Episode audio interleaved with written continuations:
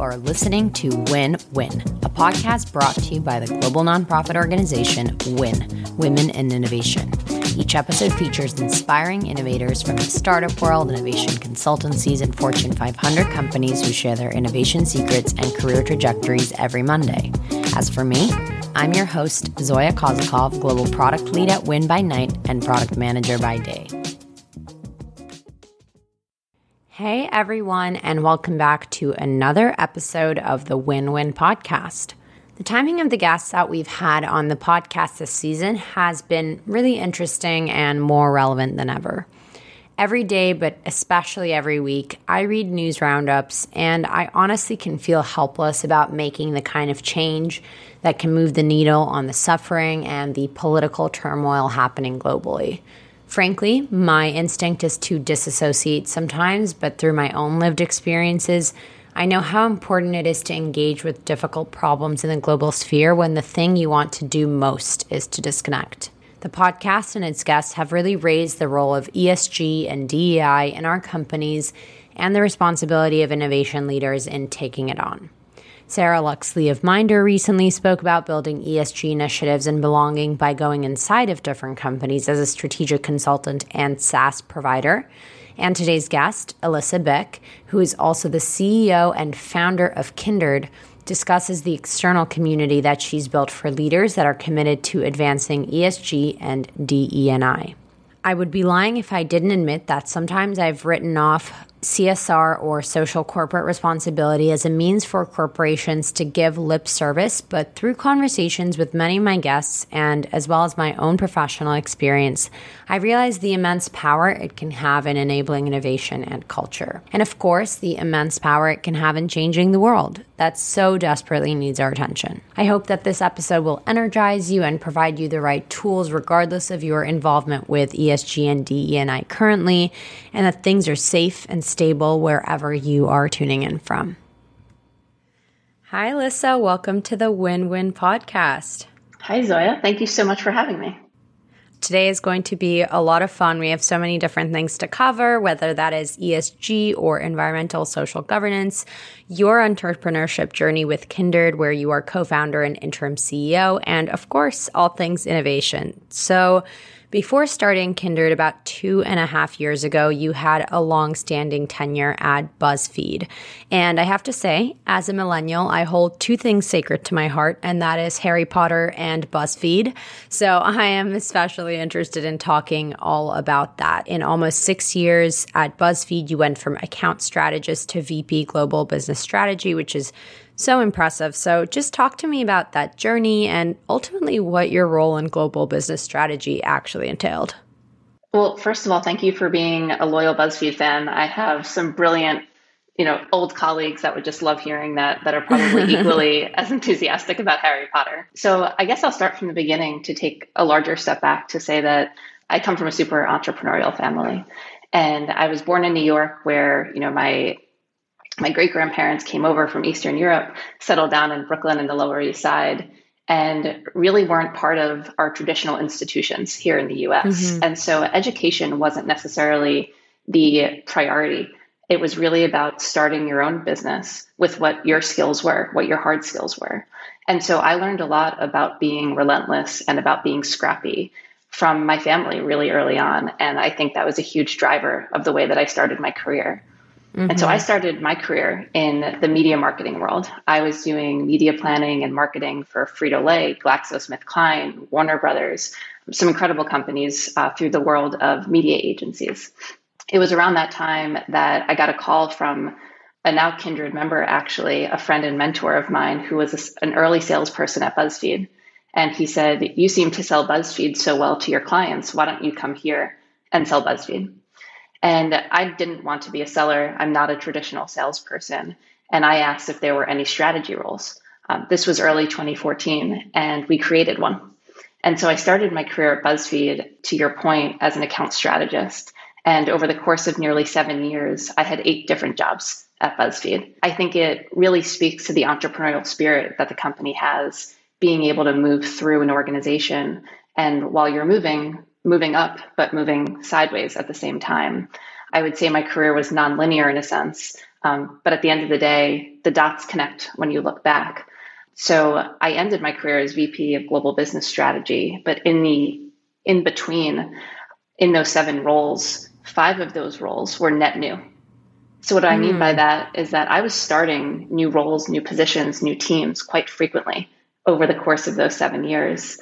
I was surrounded by some incredible mentors. More importantly, I was surrounded by incredible sponsors that were able to pull me through the organization in a way that was founded in innovation, um, a topic that I know is near and dear to your heart, understanding that moving where the business is going and having the foresight to move in that direction really helped me accelerate my career over the course of those seven years. I think there's something mixed in there with inherent seniority. And I don't mean just from a hierarchy point of view. I know that a lot of the times when somebody starts their career, what they are is a sponge, right? Like soaking in, gaining the skills. And I, and I find it really interesting that, you know, in one of your first jobs, of course, BuzzFeed was not your first uh, job out of college, but you were creating these roles. And I know you mentioned mentors and sponsors that were helping you do that along the way, but where do you think that initiative and maybe perhaps confidence came from to say, hey, I want to be doing this, not that, when ultimately somebody could say, well, hey, you're not the director, C E O, whatever, whatever it may be? It's a great question because I have always entered the workforce with a learning mentality. And I, I've been surrounded by peers that went from college to business school and spent those years developing inherent business skills. And I always looked at the workforce as business school that paid me. And so I have consistently looked at my job as education. And so walking into a C E O's office, walking into my boss's office, walking into a peer's office was always quite easy for me because it was a learning opportunity. And so as I think about who those mo- mentors and sponsors were, they were people that created a safe space for me to learn and fail. And I've taken all of that and applied it to my leadership skills, because at the end of the day, vulnerability to me is one of the most important skill sets of a leader. Maybe it's because I've been in therapy since I was eleven, but at mm-hmm. the end of the day, vulnerability is a skill and humility is a skill, and learning how to turn that on and off in a professional environment has been a real driver of my career. Spot on. Today, we are seeing that a lot of Gen Z young professionals who have never been in that in-person environment, who can like feel out those moments of when can you be vulnerable and say, you know, I'm struggling or I have anxiety, versus when like this notion of being a professional comes in. I've seen it in girls that I mentor that they just, they don't really know how to behave, right? In this, in this workplace. It, it's a really interesting point that you're bringing up. We'll get all into Kindred, but going off of the point that you said about that vulnerability and, and some of those other things that you mentioned today, you're on kind of the other side of the table. So if, you know, a more senior or a more junior employee comes to you and says, hey, this is a role that I think I should have, or a role that we should create, you know, as you hear them out, what are you really looking for them to tell you for you to be bought into that that's actually a good idea? So on a weekly basis, when I meet with my team, my direct reports, or even folks, you know, across the organization, I ask three questions. The first is, what lit you up this week? What do you love doing here? The second is, what did you hate doing this week? And number three is, what are the skill sets you want to learn next week?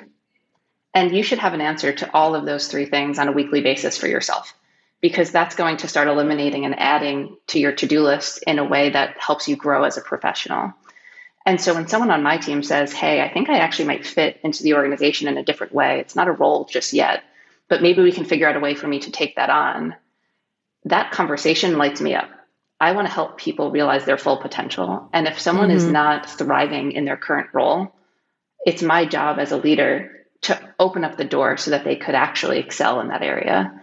So I think about skill set rather than role and title as something that helps you move through an organization. And right. it's reflected in the way that I in the way that I lead. Recently, I was listening to another podcast with one of our board members, Kit Krugman. She was on this podcast. I think it's called Up Next.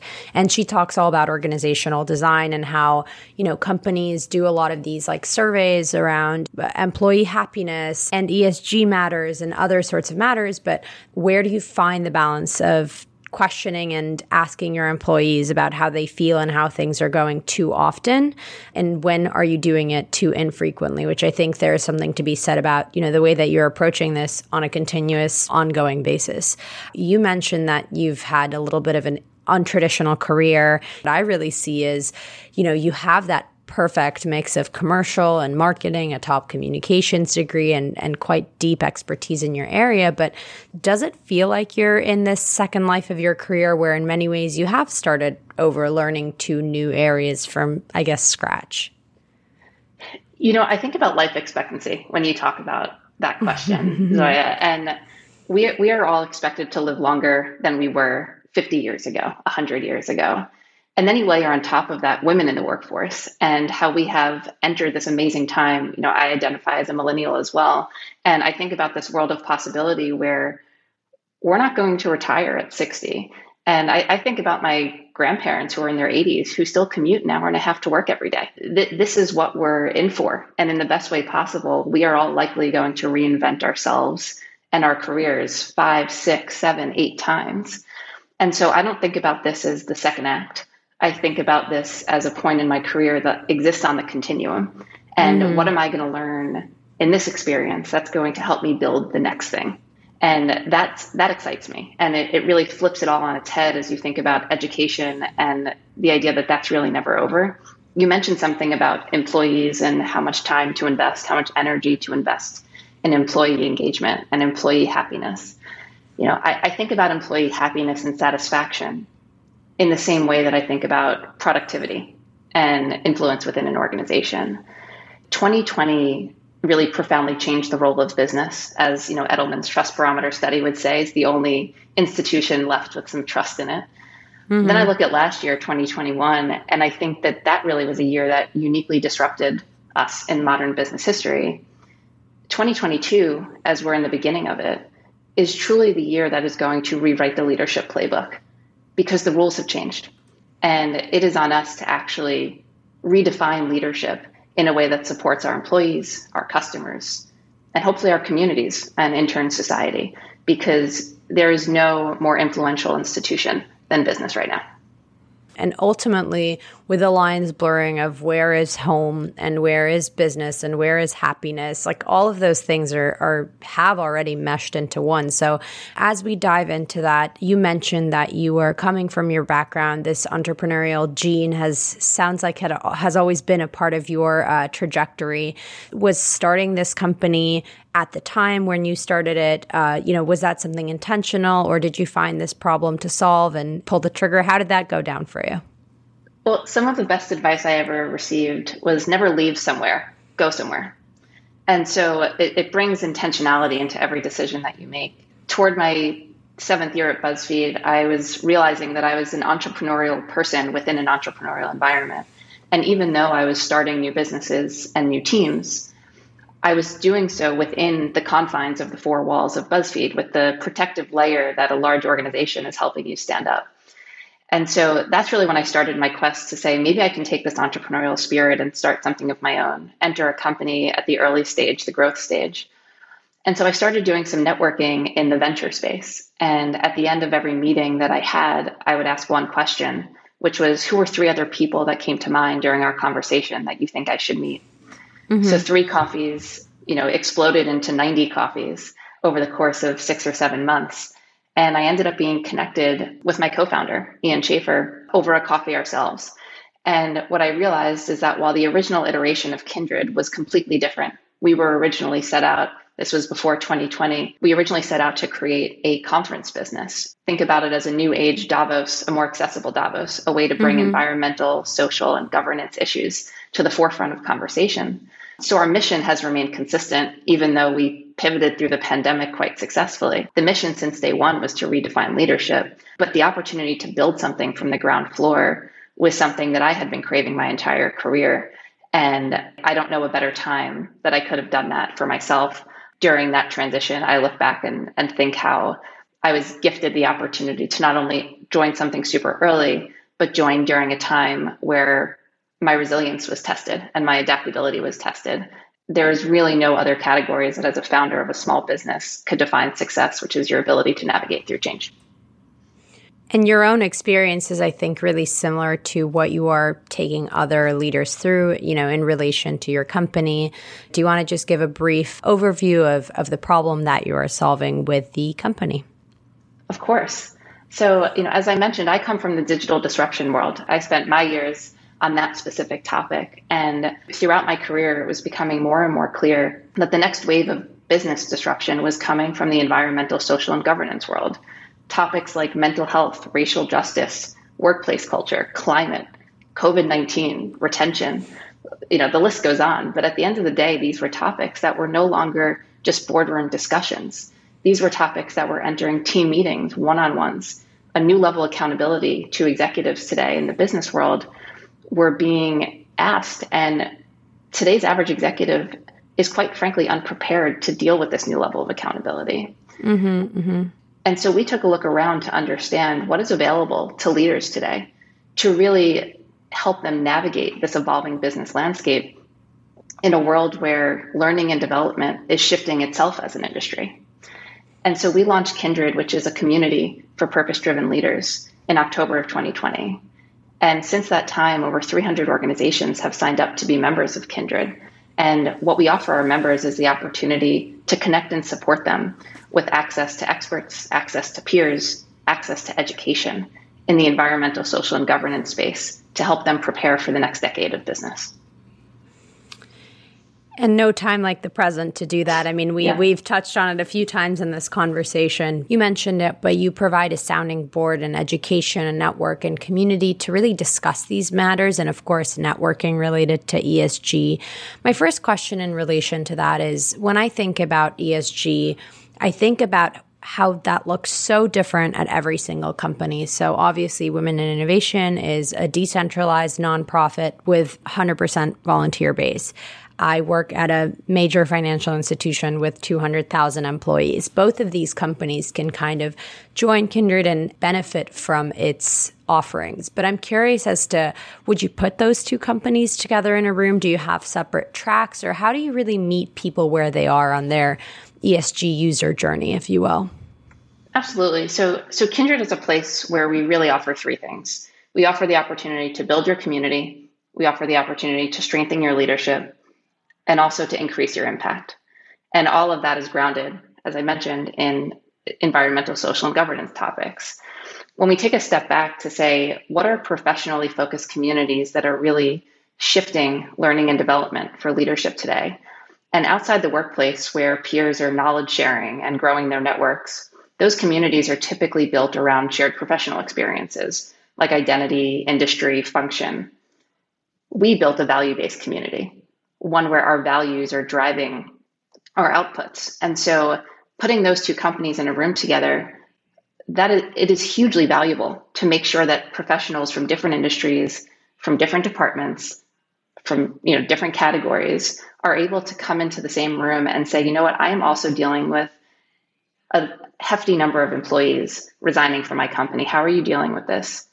Hey, Juneteenth was just declared a national holiday. Are you giving your employees off?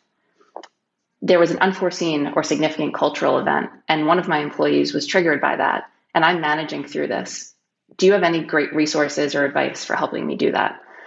It doesn't matter if you're a head of finance, a head of marketing, a head of people. These are questions that cut through identity, that cut through industry, and cut through function. Right. So to your question, for us at Kindred, we're maniacally focused on creating connections on the topics that matter, not on the functions that do, not on the industry that does. And that's why we find such authentic connections through our network, because you find people that are mission aligned, that are value aligned, that are purpose aligned. And we've seen partnerships launch. We've seen business being done. We've had members hire each other.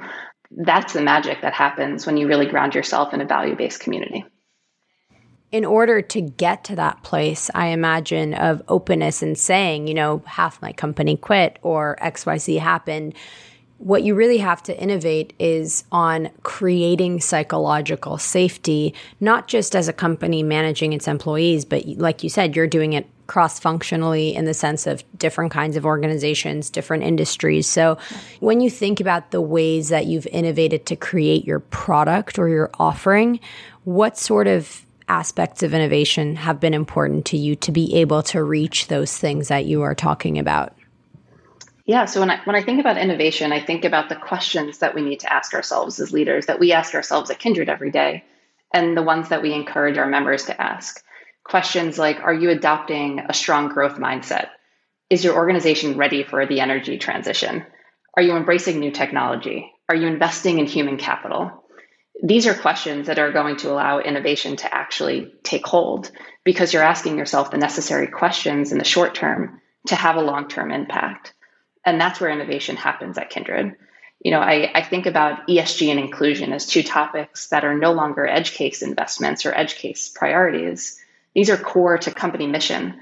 For me, when I think about innovation in those two spaces, yes, there's technological advancements that are going to get us there faster, but business's impact on society. And I mean, you think about COVID nineteen and the, the way business stepped in to really help uh, in terms of the, the vaccine. That took collaboration. That took putting ego aside. That took influence and put it aside. And it said, let me work with others in order to get somewhere faster.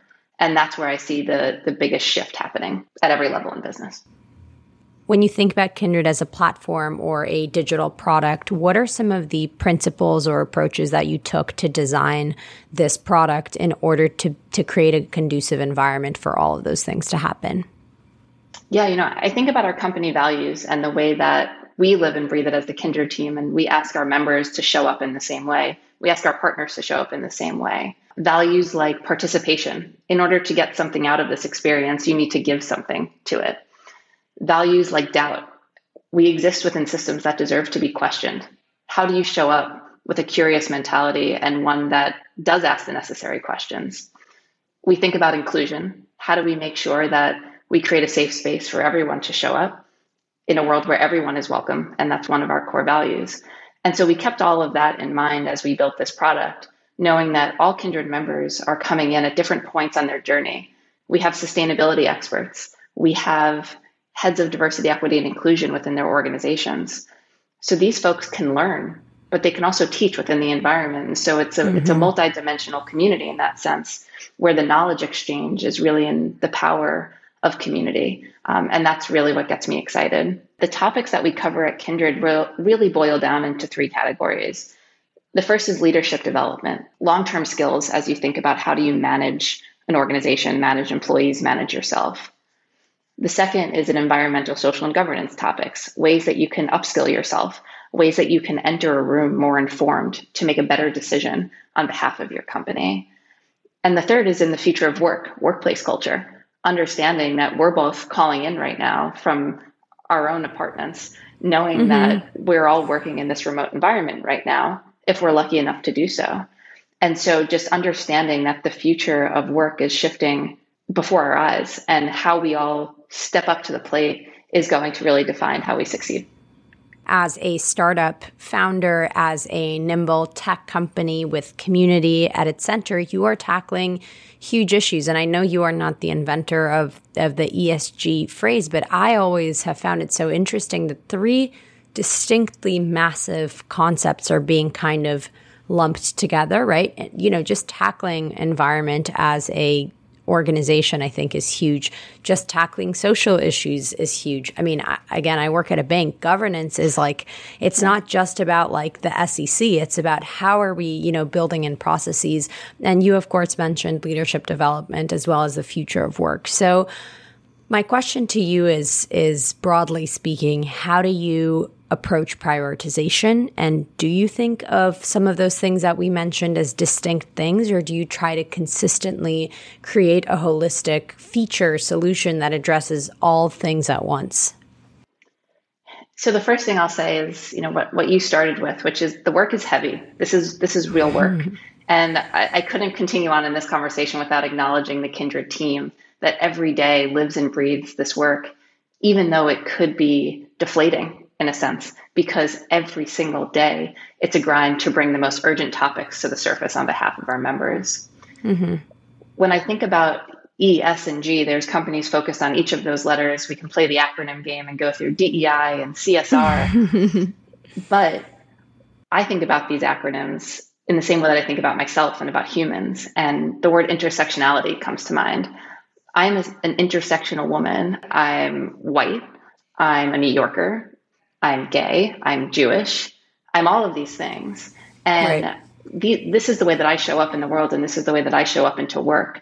And I can't ignore any of that when I enter a space. They all show up together. And so in the same way, I think about climate justice cannot exist without racial justice. Everything, all of the topics we cover are completely intersectional.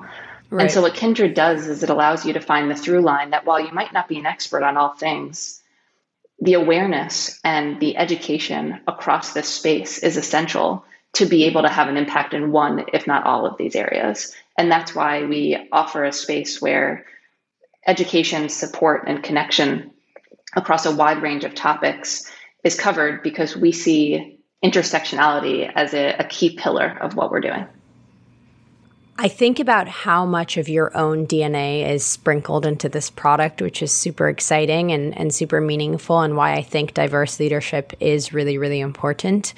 You mentioned these concepts not living really in a vacuum, which I completely agree with. I also think about how your company and your entrepreneurial journey and your identity is also, you know, not living in a vacuum. As you've approached things like fundraising or pitching your company to these, you know, other businesses, these large corporations, what role do you think your own intersectionality has had with that experience as an entrepreneur, as a C O O, as a C E O, as a founder?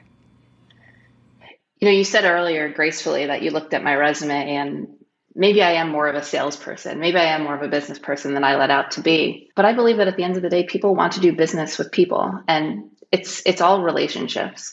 And so whether someone's investing in Kindred, someone whether someone is joining as a member, whether I'm catching up with a member and they refer someone else to, to the community, they're talking to me. They're talking to a member of the Kindred team.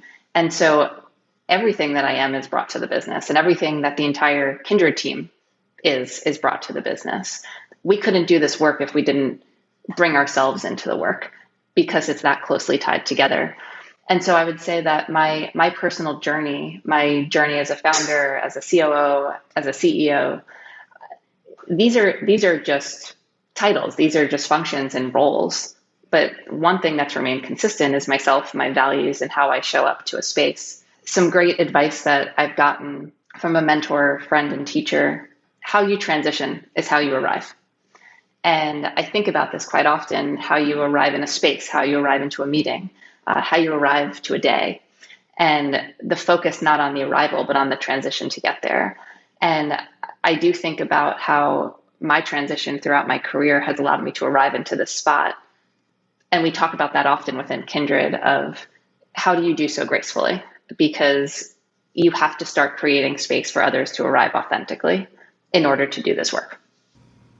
What a powerful quote. I mean, that's going to stick with me for, for a while. I do have to say, as as a New Yorker, I, I think about like transit, like actual public transit. And, you know, even as you're talking about this, I know you weren't referring to the M T A, but it makes me think about how very physically on our way to work pre-pandemic times, or I guess semi during pandemic times with this commute, you are kind of stepping into this mindset of being ready to take on the day. And I know that you were talking about it in, in a larger sense, but it makes me think about some of those moments and the importance of really showing up to work authentically, and, and how you can do that, not just in a large scale across your career, but also on the day to day. So I guess with that, I would love to ask you one last innovation question.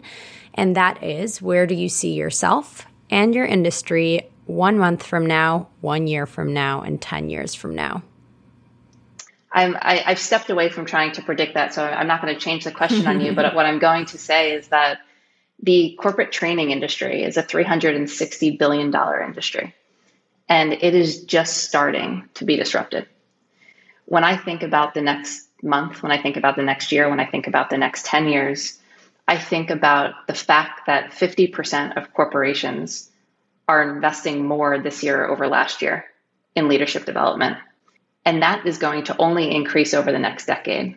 Where I see Kindred playing a role in that over the next decade is to become the go-to solution for leaders to show up in a value-based community to accelerate their careers. I'm just lucky to play a part in that. So I, I look forward to the next month, we change something every day at Kindred. And so I'm excited to see what that looks like over the next year. I hope to continue to work with brilliant minds and just continue to grow our team so I can work with way smarter people than I am. And over the next decade, I can't wait to watch the shift in business and its impact on society, and for Kindred to play an essential role in that. I love it. And I guess since you semi-turned the question on me, I'm going to throw a bonus question for you. And knowing that you're an entrepreneur and knowing that this is honestly just the beginning of your entrepreneurial journey in some ways, if Kindred didn't exist today and you were to start a new company, whether that's in ten years, one year, five years, uh, what are some industries or problems that excite you to solve? I'll tell you, if Kindred didn't exist tomorrow, I'd be shifting my time to write a children's book. That's been an aspiration of mine for a while, and so I'll say it out loud as many times as I could in order to make sure that I actually do it one day. If Kindred didn't exist and I were to go into a completely separate industry, you'd find me in the mental health space. I love it. And how we democratize access to mental health care and how we su- support our employees uh, in corporate America through the, the challenging times of mental health, especially as we're moving through a global pandemic. It's a it's a topic that is near and dear to my heart, and one that I hope to focus more of my time on over the next ten years. Frankly, all of those things have so much to do with each other that I think your clear vision and empathy as a leader is is super inspiring and clear. Thank you so much for joining me today on the Win-Win Podcast. Thank you, Zoya. I so appreciate it. Uh, thanks for listening. Thanks for listening to Win-Win, brought to you by Win, Women in Innovation, and myself, Zoya Kozakov. If you enjoy this podcast, subscribe wherever you get your podcasts and visit women in innovation dot co to learn more about our organization, programming, and other opportunities. And remember, when women innovate, we all win.